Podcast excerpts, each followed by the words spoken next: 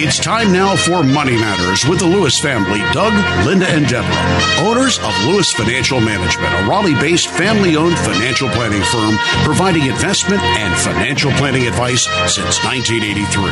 Doug and Deborah are certified financial planners, CFPs, who can answer any of your questions about investments, retirement planning, and estate planning. Why not call Doug, Linda, and Deborah right now at 919 860 9783 with your financial planning questions. That's 919 860 9783. Now, here's Doug, Linda, and Deborah. Investments offered through SFA Inc. Investment advice through Lewis Financial Management. SFA Inc. and Lewis Financial Management are not related entities. And we are the Lewis family, ready to answer your questions tonight. This is Linda Lewis, and thank you for joining us on Money Matters on News Radio 680 WPTF. And I'm Doug Lewis, certified financial planner. And I'm Deborah Lewis, certified financial planner, and we're here to answer your questions for the next hour. Well, Barbara, this is Doug Lewis, certified financial planner, and I'm ready to answer your money matter. Yes, good evening. How are you? Fine, thank you.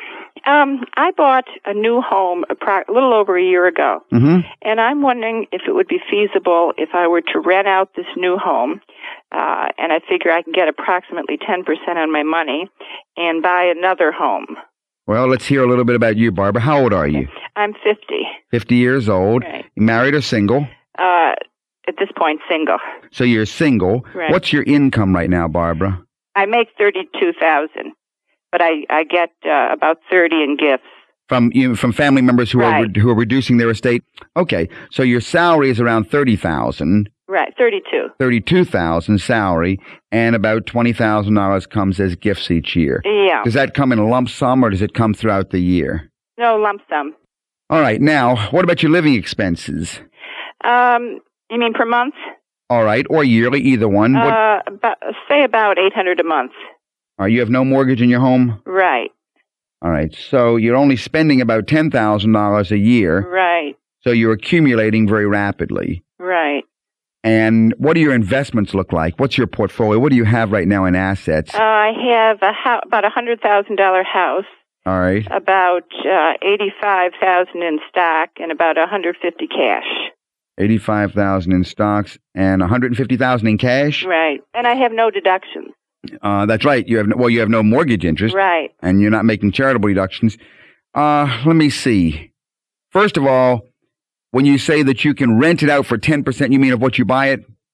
Yeah, I paid ninety six for it, and I can get about nine hundred fifty a month rent. All right. So you paid $96,000 for your house. Right, ninety four, and put two into about ninety six. Yeah. All right. If you rent it, what, where are you going to live? Well, I was thinking of buying another house. No, you don't want to do that. Okay. No. No. Don't See, speculate thinking- with real estate. Okay. And that's what you're doing. I also wouldn't go into real estate as an investment for income. But my question to you also is why income? You got more income than you can use right now. right. In other words, if you're if you're only spending 10,000 a year and bringing in 50,000 a year, then your need isn't income. Your need is something other than income, right? Well, yeah, it should be growth. Well, I'm not sure exactly, but it's certainly not income right now. It may be financial security. Yeah. Let me ask you this. Who inherits your estate after you die? Well, I really have no one. I'm debating. No children. Yes, I do, but I they're not going. I don't want to leave it to them. All right. Do you have any charitable inclinations? No. All right. Uh, well, now that's interesting. What, um, that is a debate. If we're not going to go ahead and leave it to the kids, not going to leave it to a husband, not going to go ahead and leave it to, when, I, by the way, in the way of charities, you can do things like universities. Um, there are a lot of nonprofit organizations, uh, come cancer research, that sort of thing. Yeah. Well, the way I have it set up now, everything's going to my brother, who doesn't need it anyway. mm-hmm. Well, one of the ways that we have successfully been working recently is using a vehicle called a charitable trust, hmm in which we set up a vehicle which produces a large retirement income for you, the donor, so that you can never out you can never outlive your income. No matter what happens, it always is growing on you. Okay. And then, depending on whether the donor, namely yourself, wants to pass it on to someone else or not, we then set up a second trust. In your case, if that's not one of your major goals, you could have a lot of interesting uh, options available to you because in setting up this trust, we also make you the trustee or the manager of the trust. Okay. But it lets you sell and buy in the trust and pay no capital gains taxes. Oh, okay. You see what I mean? Yeah. One of the reasons people have problems, you said you've got $85,000 in stocks. Right. Now, do any of those stocks have high growth up on them? Oh, yeah, they all do. So that means you've got a problem, right? Right. As soon as you turn around to sell one, your accountant is going to warn you you've got capital gains tax yeah. to pay. Yeah. Well, we could set up a charitable trust, let's say with you uh, designating that maybe the uh, Cancer Research Institute or the AIDS Research Institute, or maybe set up a, chair, a foundation in your name, uh, which will go to different types of charities designated either by your children or by someone else after you're dead, but then make you the trustee of this trust where you manage it. Then we transfer things into this trust, and then the trust, with you as manager, trustee, can sell and pay no capital gains tax, but all the income generated in this trust comes back to you. And then upon, And not only that, you get a big tax deduction for doing it.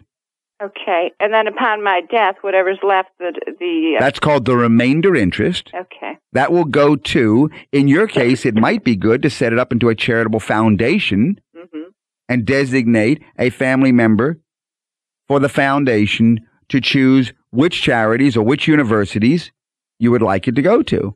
Okay, he- and it can also, I mean, sometimes also you get 50 yard line seats, by the way, if you use a certain university. yeah, right, and you have chairs named in your honor and all that sort of thing. yeah. So then my biggest problem would be to decide who I want to leave the money to. I got good news for you. What? You're also allowed to not even make that decision now. You can name one, but reserve the right to change the charities for as many times as you want as long as you're alive. Oh, okay. Isn't that nice? That's nice. Yeah. Well, then getting back uh, to my financial position at this point, Your money I- needs to be in mutual funds and pooled monies, possibly real estate partnerships if you wanted real estate. Pools of managed monies is where your money should be. We want to protect for long-term future. right? And plus, I stand to inherit quite a sum too. Well, if I were you, Linda, Plus, give- you want to, you know, you want to plan for when you're going to inherit, you know, uh, Right. the estate. Probably what would be good, Barbara, is if you call the office Okay. at, at 872 7000. Okay. Then I can send you some information and that might give you a little bit more direction as to, uh, you know, your own specific situation. Okay. Okay. I will do that. And thank you for calling. Thank you. All right. Bye Bye-bye. Bye. intriguing lady. The more she talked, more and more areas of planning kept occurring to me. There was cash flow planning, and there was retirement planning, then there was investment planning, then there was charitable gift Yeah, and I think it's I think it's wonderful how the lights start going on. That I need to get a handle on this situation and make this work for me. Doug, what's new in the world of investment planning? Well, investment planning. You know, Linda, I think it might be good if we come back to just the basics for a lot of our listeners in trying to figure out exactly what is a mutual fund. Because, you know, Linda, a mutual fund is really an investment company. In other words, it's a company that invests in investments. It invests in stocks and bonds and things like that on behalf of other individuals with common goals, right? Well, I would agree. And to understand mutual funds, let's explore six features about mutual funds. Okay. First is simplicity. In today's complex financial marketplace, mutual funds offer investors a simpler, less expensive, and less time consuming method of investing in stocks, bonds, and government securities than trading them individually. Investors invest in the fund and the fund managers invest in the securities. So the first feature is simplicity. Right. Now, the second feature of mutual funds is diversification. By pooling different investors' dollars and spreading them over dozens of stocks or bonds, the mutual fund can diversify its holdings. A diversified portfolio reduces risk should some of those investments turn sour and increases the chance of picking up some potential winners. It's the old principle of not putting all your eggs in any one basket. So the second feature of a mutual fund is diversification. A third feature of mutual funds is choice. A mutual fund investor has more options than ever before. There are stock mutual funds, bond mutual funds, government bond mutual funds, tax-free mutual funds to satisfy all outlooks from the most conservative to the most aggressive. Of course, generally speaking, intelligently assumed risk increases the opportunity for greater return. Mutual fund investors select a fund with an investment objective that most closely matches their own. For example, one may want to maximize their current income or maximize long-term growth, or they may want some combination of growth and income. Right. In addition, there are specialized funds, Lynn, which are available these days for instance, there are funds that invest only in certain geographic regions of the U.S. or of the world, or certain industries like healthcare funds or technology funds or energy funds or bank funds. There are even funds that have adopted certain social criteria for people who only want to invest in areas of the economy designed to help humanity. So the third feature of a mutual fund is choice, big range of choice. The fourth feature of a mutual fund is professional management. Once you've selected a mutual fund with your objectives, the investment decisions are made by the fund managers. These professionals decide when to invest your money.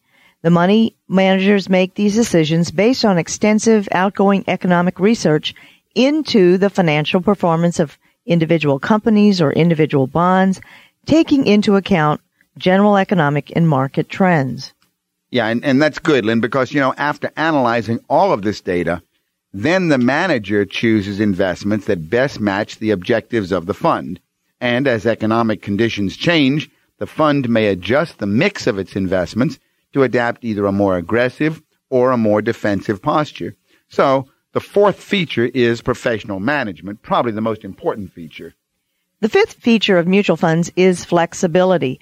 While some investors prefer to pick a single fund and stick with it for many years, others look for a family of funds and a number of different mutual funds with different objectives all under the one roof usually fall under the category of a family of funds.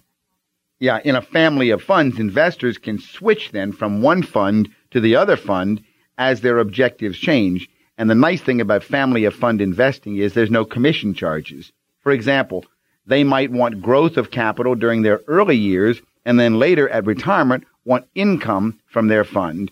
Well, in a family of funds, they might have had a growth fund for years and now with simple telephone call, they can switch to a government bond fund paying monthly checks and there would be no commission charges when they do that switch. Or they might have an interest in international investing and switch to a fund investing in European companies. So the fifth feature is flexibility. The sixth feature of a mutual fund is liquidity. Mutual fund investors can cash in all or part of their shares at any time at the day's price. The fund is always ready to buy back the shares at the net asset value quoted in your daily paper.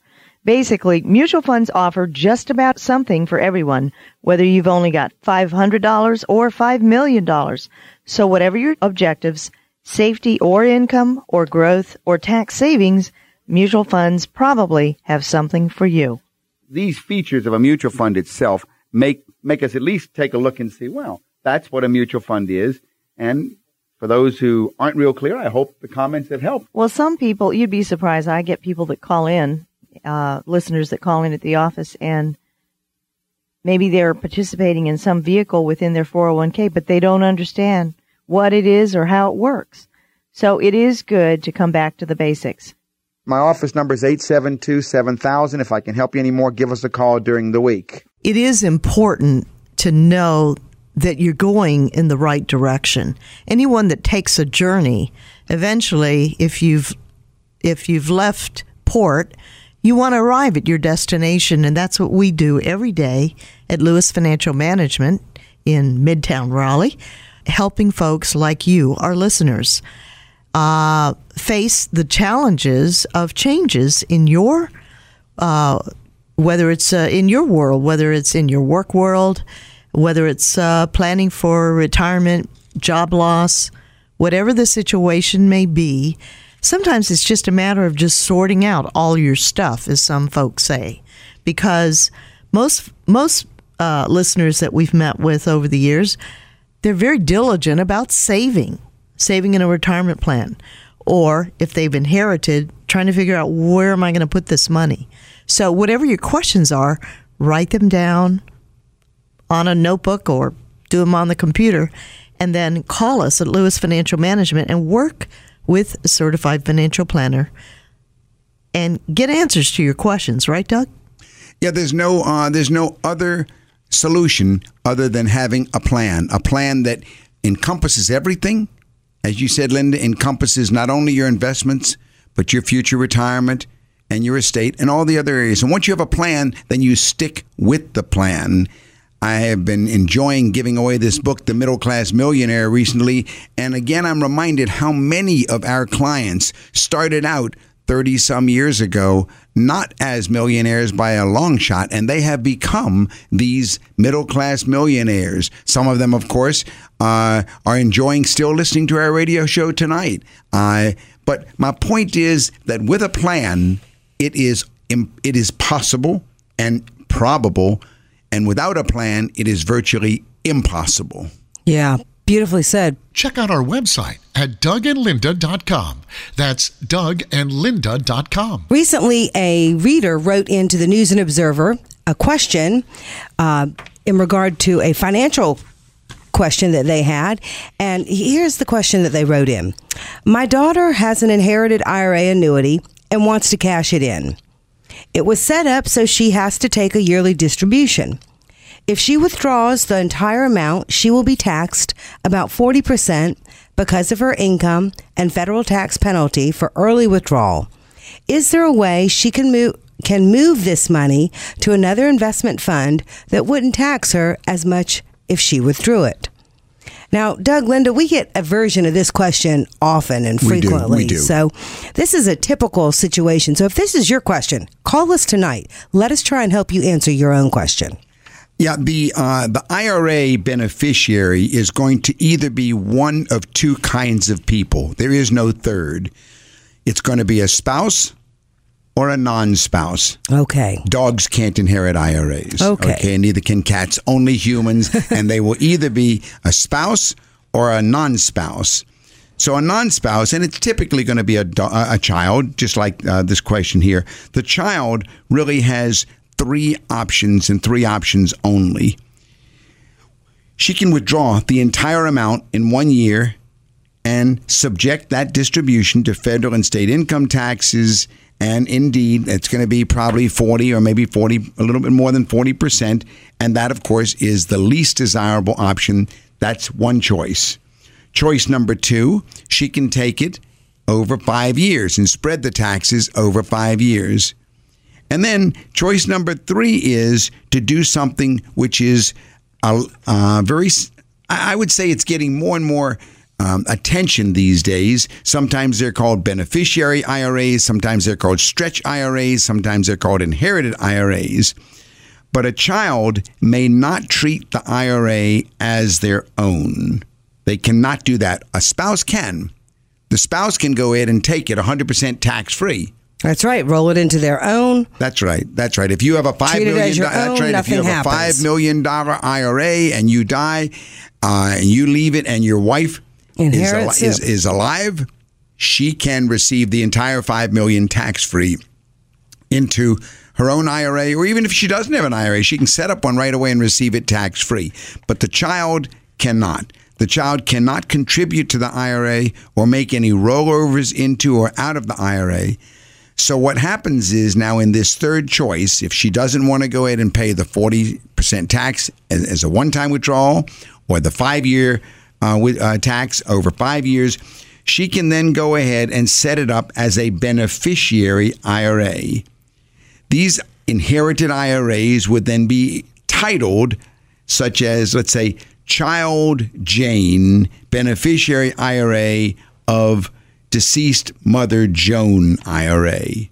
So she identifies it that way. She's not taking possession of it. And then what happens is there is something called a required minimum distribution, otherwise known as the RMD. Now, Doug, I have a question. Let's say there was more than one beneficiary. Well, if there's more than one beneficiary, maybe uh, maybe she left it to two or three children. It's the exact same story. They can take it as a lump and pay the tax. They can take it over five years and pay the tax in fifths, or they can set it up as far as different stretch or beneficiary IRAs. But what I'm pointing us to is there is always a required minimum distribution, which is going to be taxed. And that required minimum distribution is based on the life expectancy of the daughter. So the daughter inherits the IRA, and now her distribution is spread over her life. So the tax, which has to be paid, is paid in little tiny, tiny little dribbles. There is I knew one- you were going to say dribbles. that was in my head. well, if these required minimum distributions are not taken, then you run into a huge penalty, which is a 50% penalty. Now, you can always take a distribution larger than the required minimum. You won't owe any penalty. It just may put you in a higher tax bracket. So, spending a little time, little money for a consultation with someone like myself or like my daughter Deborah, we are certified financial planners, it would be a wise move for this individual. Uh, losing 40% of taxes makes no sense. And, and then the question of the changing the investment, which was the second part of the question. Yes we want to realize that the IRA is a container. We always talk about investments in our office as chickens because chickens are a nice illustration. Chickens give off eggs, investments give off income. So we call the investments chickens. Then we call the IRA a chicken house. Chicken house. Because this is a container or a protector of your assets, your in, your uh, investments. Right. And the protection is from the IRS, so it's about taxes. So right. this thing called the chicken house is the IRA. And the important thing is never to confuse the chickens with the chicken house. Right. Don't confuse the annuity that she wrote in about with the IRA once you go ahead and use a stretch IRA, she can move that annuity over to the stretch IRA, then surrender it, and that will not go ahead and trigger a tax event and then get new chickens. That's right. She can add whatever kind of chicken she wants. She can add mutual and funds. She can do anything she wants. When a, when a, when a non spouse, meaning a child beneficiary of an IRA, usually by definition, you have a longer life expectancy. So therefore, you're going to have different investment needs. You're going to want to change those chickens. That's right. That's exactly. right. You know, if you if you were yeah, um, and an annuity for a I don't know how old the daughter was right. who wrote the, who the, the, the writer wrote in about her daughter, but let's say the daughter was only thirty five or forty years old. An annuity would be absurd, right? I mean, you'd be more much more likely to be in growth investments. That's so, right. So yeah, the chicken house and the chickens are different. You have to evaluate each, and you have to know what you're you know needing. So if you're out there listening, this is Money Matters with the Lewis family on News Radio six eighty WPTF. And if you have inherited an IRA, maybe you're the beneficiary of an IRA, maybe you've accumulated 200, 300 or 400,000 in your previous 401k and it's still sitting there and maybe you need a second opinion about what you should be doing. Call us at Lewis Financial Management. We're in Midtown Raleigh. 919 872 7000. That's 919 872 7000. We'll be happy to help you with your questions about your retirement planning and what you should do with what you've inherited as we prepare for the radio show, as we prepare for our week, as we meet with a client, as we review with long term clients who've been with us maybe for decades, the same thought is always first and foremost on my mind, on Doug's mind, which is the review process of beneficiary designation forms is very important. It is not something that is going to pass by the will or the estate instructions. This is something that is specific to inheriting the 401k when the husband predeceases you and you are, or he was an ex-husband, like in Walter's uh, friend's situation, or if you're just starting out and you're opening up your own first 401k and you're single and then later you get married this beneficiary designation form is very important. Review it, have a copy of it. If you have questions about it or how to change it, call me at the office. I'm always fielding questions in regard to these. Our number in Raleigh is 919 872 7000. Anne? Yes? Hi, this is Doug Lewis. How can I help you this evening? Um, you can help me by telling me what would be the best thing to do with, say, $10,000 we've just we, we're going to take it out of a savings account and wanted to invest it uh, mutual funds. And we were Who is the we? Are you married, Ann? yes, my husband and myself, and How old are you? uh, 40, How old's your husband? 43. And what's your income? Um, hmm, I guess around between 80 and 90,000. Between the two, are, you- are you both working or just one? Well, he works and we have a farm, so my title is farm manager. He kind of pays me to keep things straight. We've got some rental property on the farm. So eighty to ninety thousand combined income. Yes. And it's farm income. Well, no, it's predominantly through his job uh, with the university, but we do have a farm and we do have rental income. Okay, so the job pays eighty thousand, and then the ten thousand extras from the farm. Um, yeah, in roundabout, in round Okay. figures. All right, I just wanted to get the stability of the income. Uh-huh. So the stable part is the eighty. That that that feels pretty comfortable, right? Yes. You're not gonna you're not gonna be n- not much risk of being fired, of losing your job. No, no, ho- hopefully not. Okay, all right. Uh, so you got a ninety thousand dollar combined income. Children, Uh, we have two boys, Two- 10 and 8. ten and eight. Yes. Two boys, ten and eight. So we have college education needs there. What kind of investments do you have? Hmm. You're, you really, you, I wish he was here to talk with you, Doug, because I'm, I'm just kind of learning about what he does. Well, let, let me let me let me back up a second then, because it sounds like Ann, like you don't have a lot of numbers at your at your hand. Is that right? Right. Because my next question was going to be your living. Well, you may. A lot of women have a better feeling of what they're spending than their husbands do. Do you know what your expenses are running? Uh, each month? Yeah, Well, we spend less than we take in. that's good. yeah, well, it, that's helpful.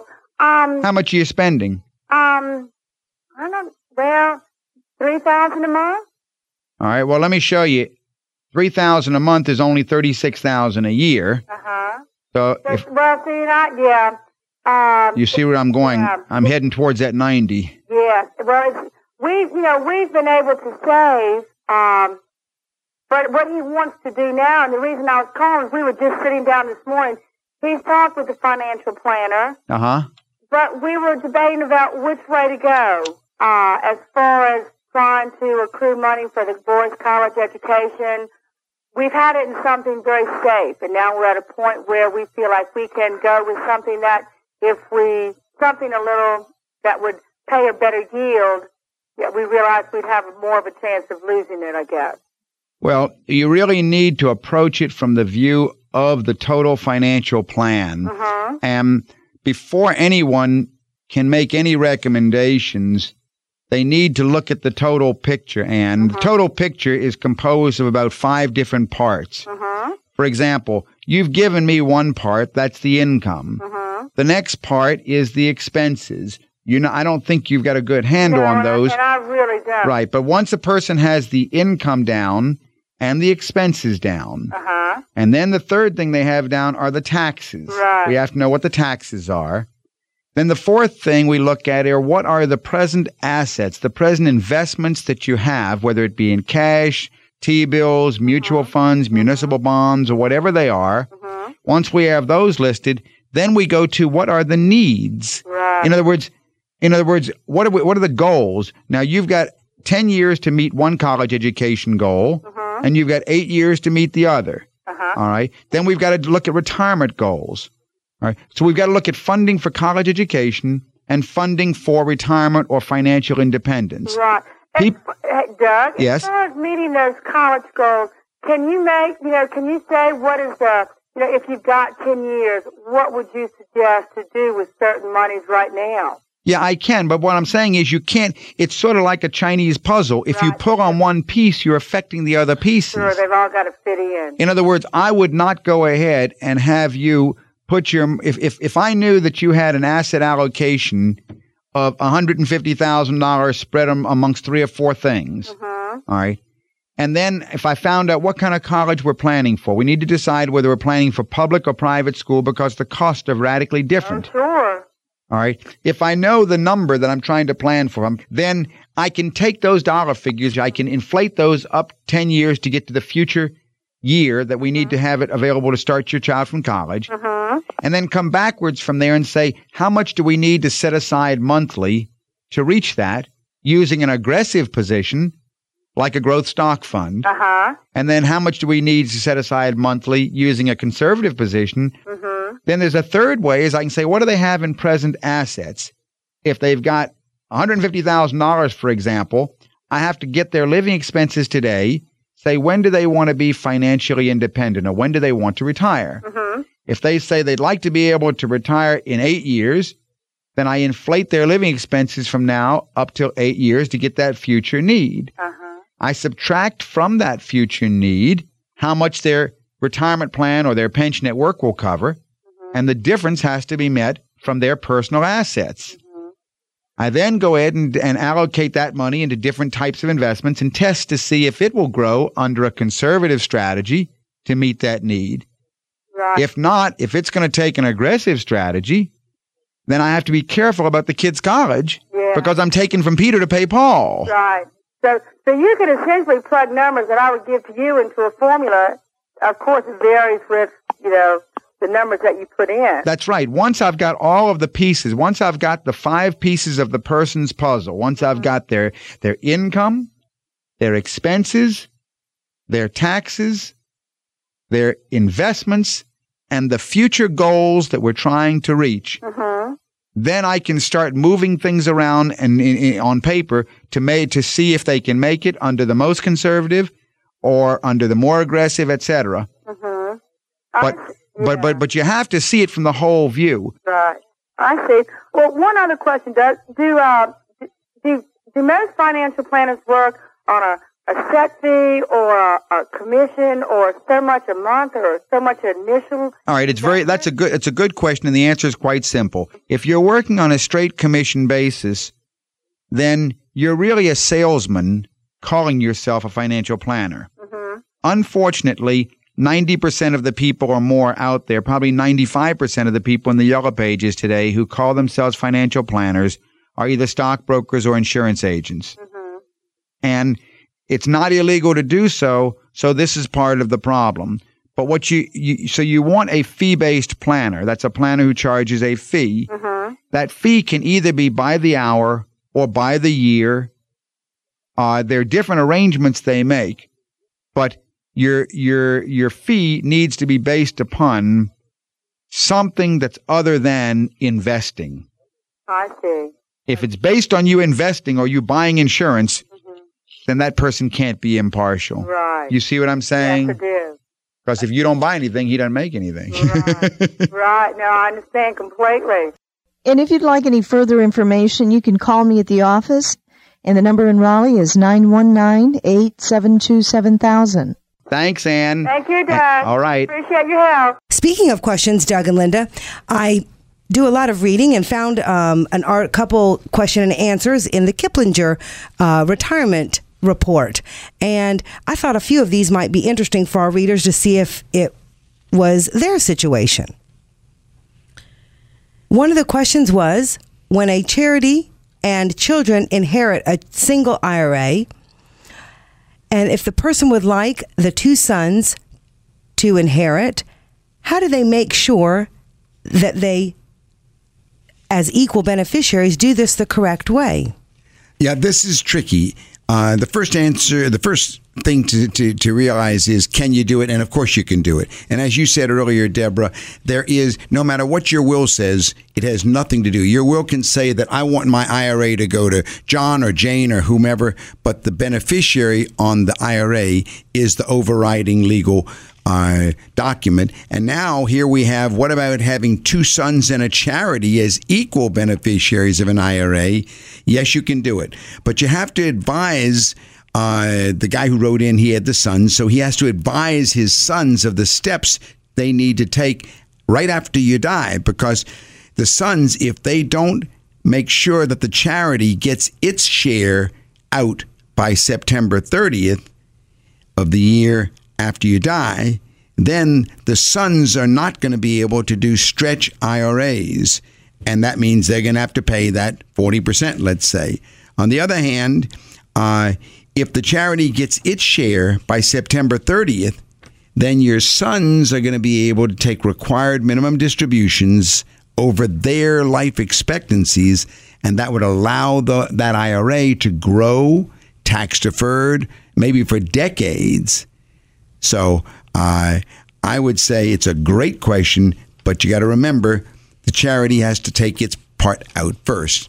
And I like what you said, Doug. It could be for decades. For a consultation with Doug or Deborah Lewis, call Lewis Financial Management at 919 872 7000. That's 919 USA 7000. Another question that was written in was I just received an inheritance. Does that count towards Social Security earnings test? Yeah, the answer to that question, Deborah, is no. Social Security earnings, the limit only applies to earnings from work, that's for an employer, or from self employment. It does not apply to income from inheritances. It does not in- apply to pensions or investment income or retirement accounts. So the answer is no. The Social Security earnings test has nothing to do with this kind of, of income inheritance. Have you seen the Lewis Financial Management website?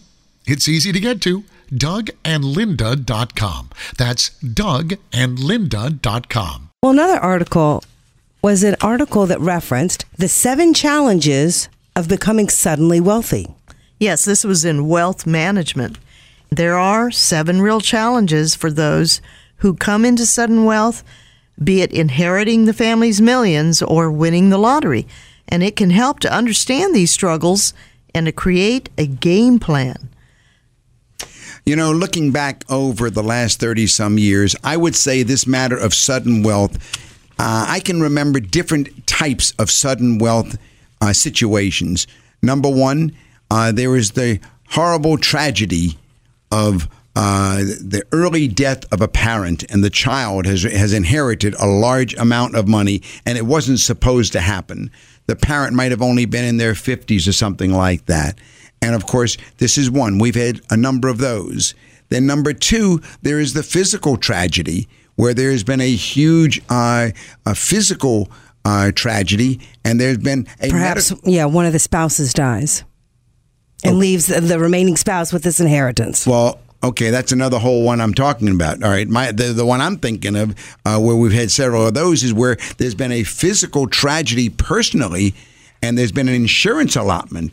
Okay, where the insurance company has given uh, a large amount of money uh, because of this kind of a of a terrible situation. But then there's the kind you're talking about, Deborah. That's number three, and this is the more normal one where after living together for so many years, he dies and she now has inherited a large amount, and this is her sudden wealth. And the fourth type of sudden wealth that I'm thinking of is uh, it's the it's the entrepreneur who grew a business and then sold it, and bam, here comes some millions. So these areas of sudden wealth, we've seen them all. That's But- right. But as you said, Linda, all of them have the same seven challenges. And the first of these seven challenges is squaring away the emotional impact. Yeah, the article said when someone's financial circumstances change significantly, the reactions can be vast. But for most, it's usually sadness, particularly after the dust settles.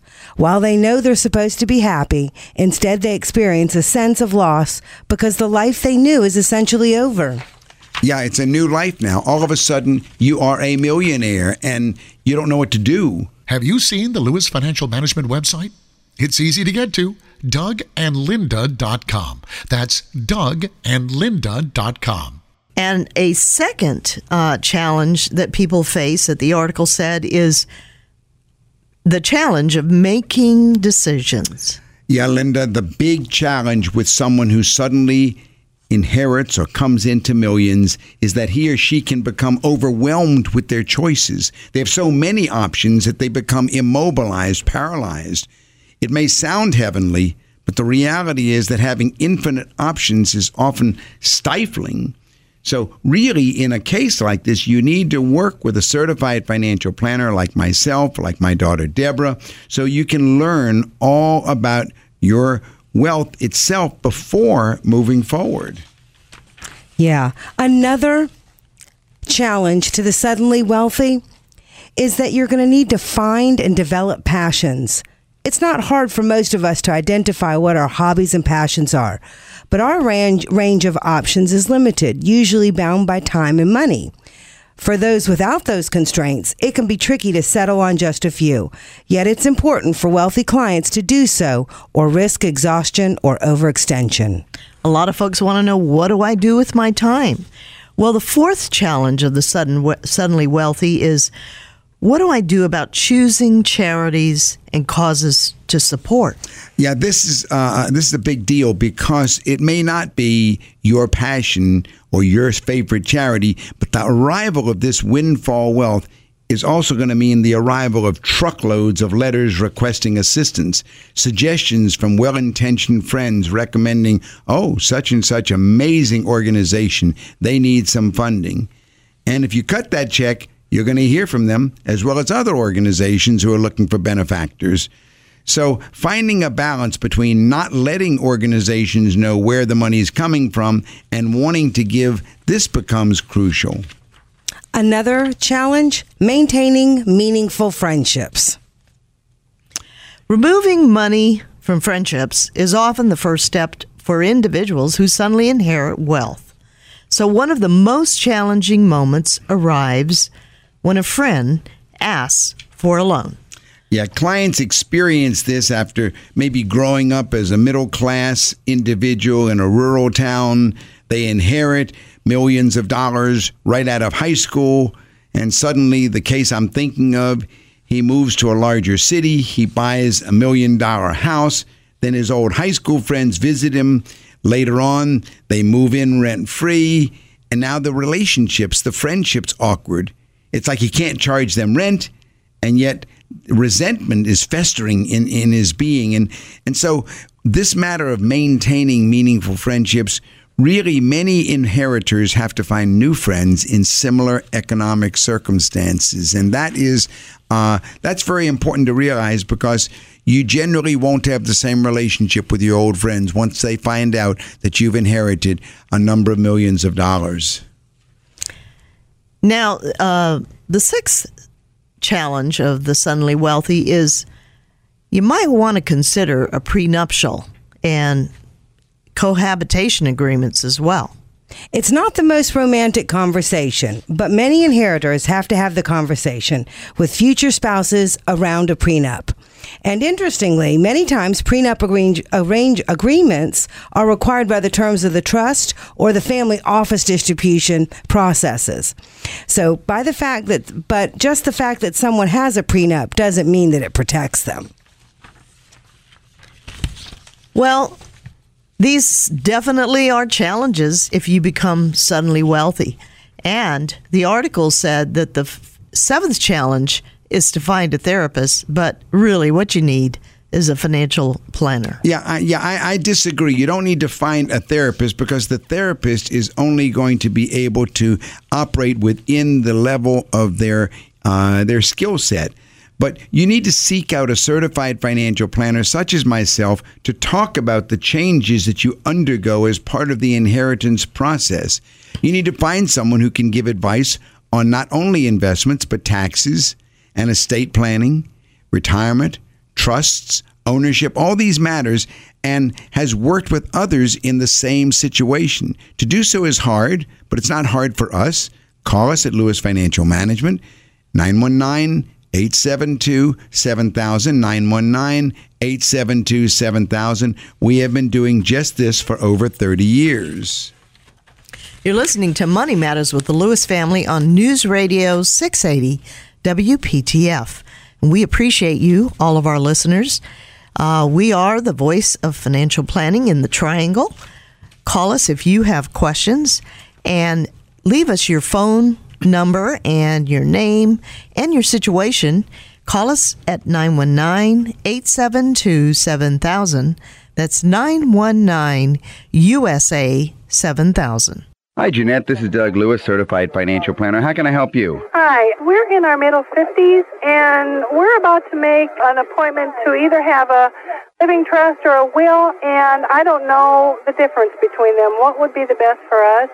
Now, you say that you're getting ready to have a meeting with the financial planner? Well, no, with a lawyer. We really need to have something set up because our adult kids really don't know what we have, and we just need to have the difference between a living trust and a will. Right. I can help you understand a little bit, but I, my first advice is don't meet with the attorney first. Meet with a certified financial planner that will educate you on how it ties together everything that you've got and then go to the attorney next. It will cost you much less that way. Is that right? Yes, because so many times I see clients coming to me with unfunded living trust and I ask them, why'd you do it? And they say, well, my attorney said I should do it.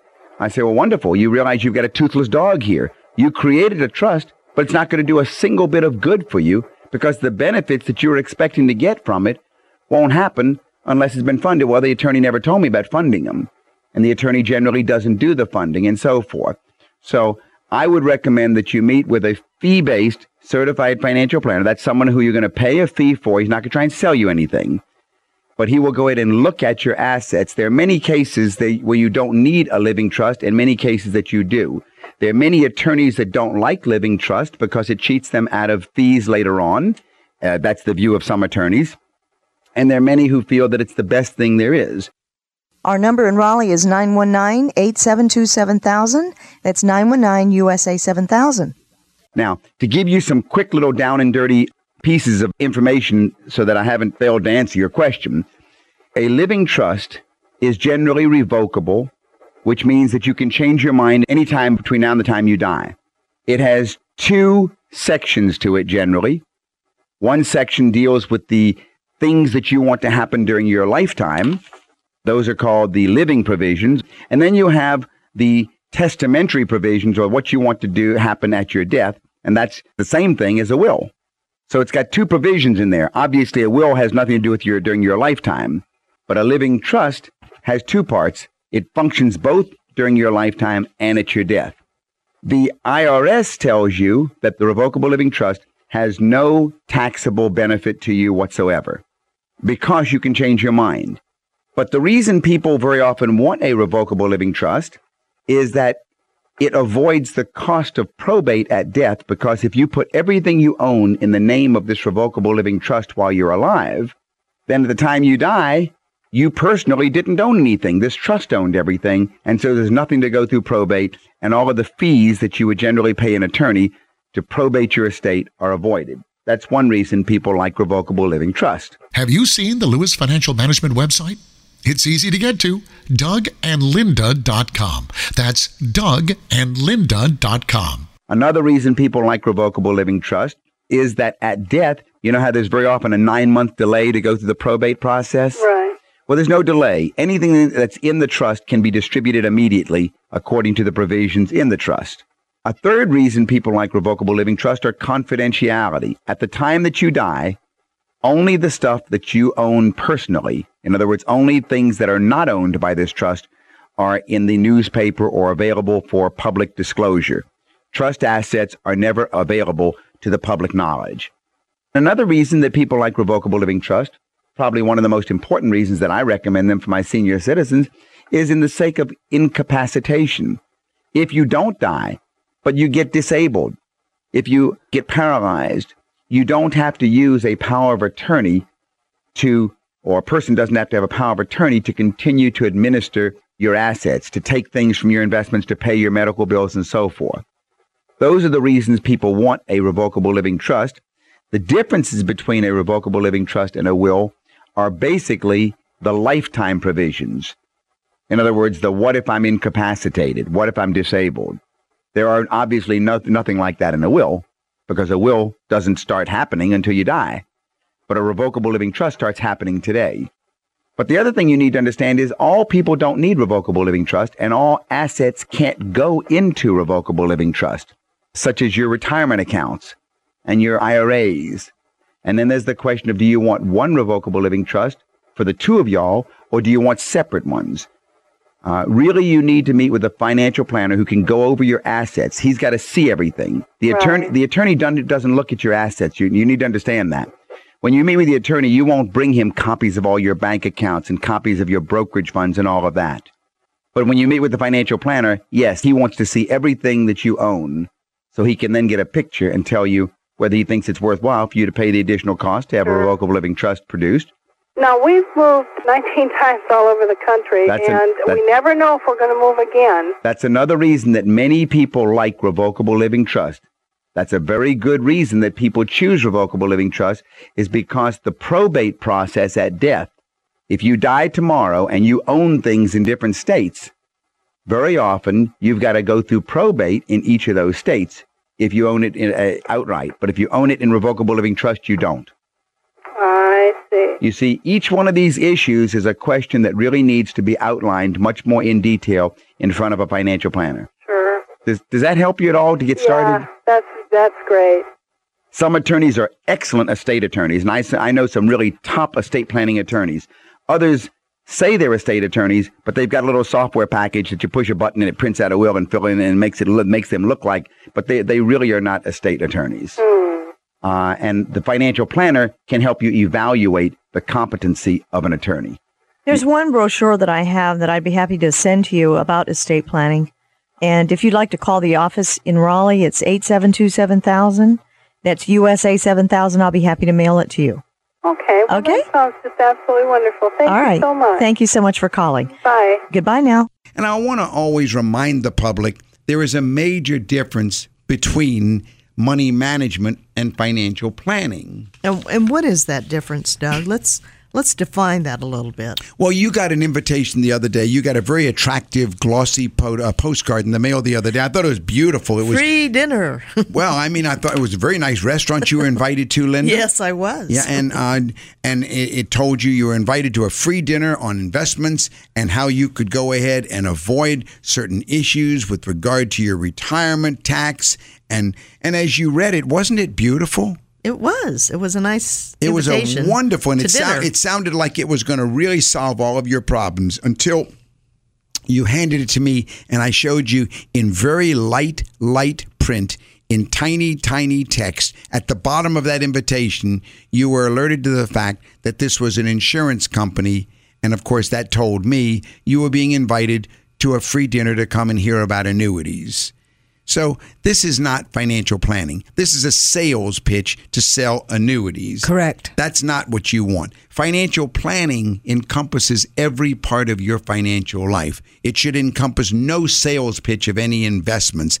It should encompass how to plan for your entire world. It should encompass the world of investments, absolutely.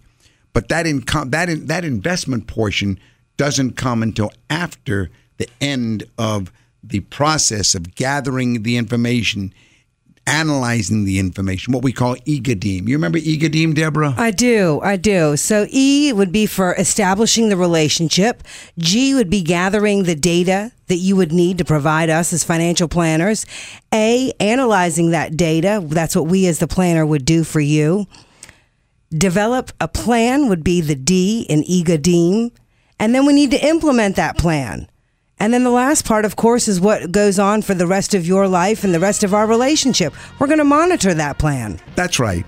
And we charge an hourly fee for that process. You are getting advice. You're not getting a sales pitch, you're getting advice. That is financial planning. Planning is much more than money management. And I think I hear the music coming. So, everybody remember your money matters because your financial future is at stake. And we are the Lewis family here to help you. You've been listening to Money Matters with Doug, Linda, and Deborah Lewis. Money Matters provides you with a personal financial hotline on any subject where money really matters. For more information, you can call Doug, Linda, or Deborah in Raleigh at 919 872 7000. That's 919 872 7000. Or go to dougandlinda.com and listen again next Sunday at 6 p.m. for more Money Matters with Doug, Linda, and Deborah Lewis on News Radio 680 WPTF.